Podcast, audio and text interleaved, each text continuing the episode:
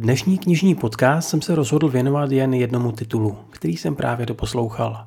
Má název Duchové tsunami a dostal jsem se k němu na základě doporučení Krise Broda, který knihu vybral mezi ty nejlepší, jaké byste si měli o Japonsku přečíst. V tom se rozhodně trefil.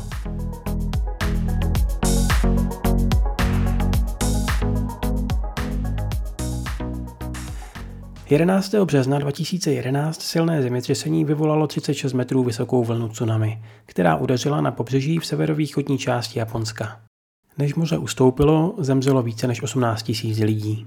Šlo o největší ztrátu na životech v Japonsku od atomového bombardování Nagasaki. Richard Lloyd Perry, zahraniční zpravodaj, který v Japonsku prožil značnou část svého života, tehdy pocítil zemětřesení v 300 km vzdáleném Tokiu a následujících šest let se pak věnoval reportážím z oblasti katastrofy. Kniha, která na těchto podkladech vznikla, je souborem příběhů lidí, kteří přežili.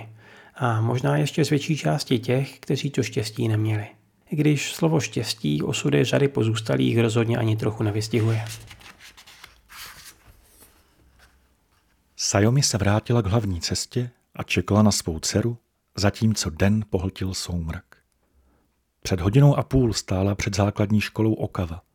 Mělo být nejpřirozenější věcí na světě jet zpátky po silnici podél řeky, aby vyzvedla Čisato.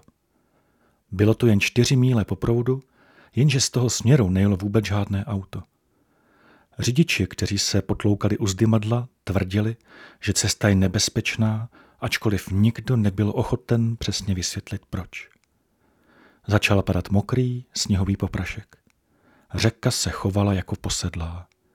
Vodní hladina se vyboulila a prohnula jako svaly pod kůží atleta. Na povrchu byly matně vidět velké předměty nepravidelných tvarů.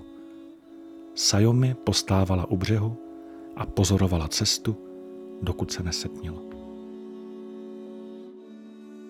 Prostřednictvím rozhovorů Perry věrně ukazuje, že ničivá tsunami vážně nevypadá jako ty krásné modré vlny z Hokusajova tělotisku a logicky se podrobně věnuje i osobní rovině.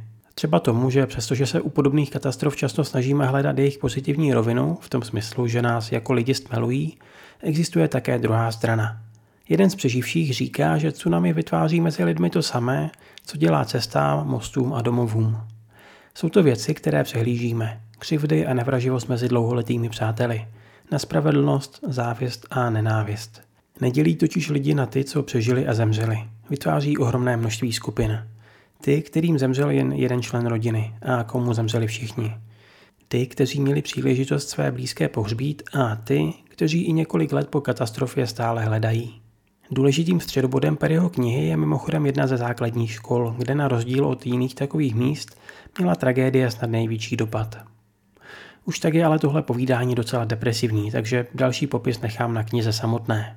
V češtině duchové tsunami zatím nevyšly, budete proto muset sáhnout po anglickém vydání Ghost of the Tsunami. Sehnat ho určitě není problém a kdo ví, třeba se titulu některých z českých nakladatelů chytí. Věřím, že by si tady čtenáře určitě našel, nejen mezi těmi, které zajímá přímo Japonsko. A pokud byste přece nechtěli něco v češtině, můžete sáhnout třeba po podobné knize s názvem Gambaré workshopy smrti od polské novinářky Katařiny Boni. Představil jsem ji blíže ve třetím knižním podcastu. To už je ale pro tentokrát vše. Díky za poslech a naslyšenou příště. Snad u nějaké pozitivnější četby.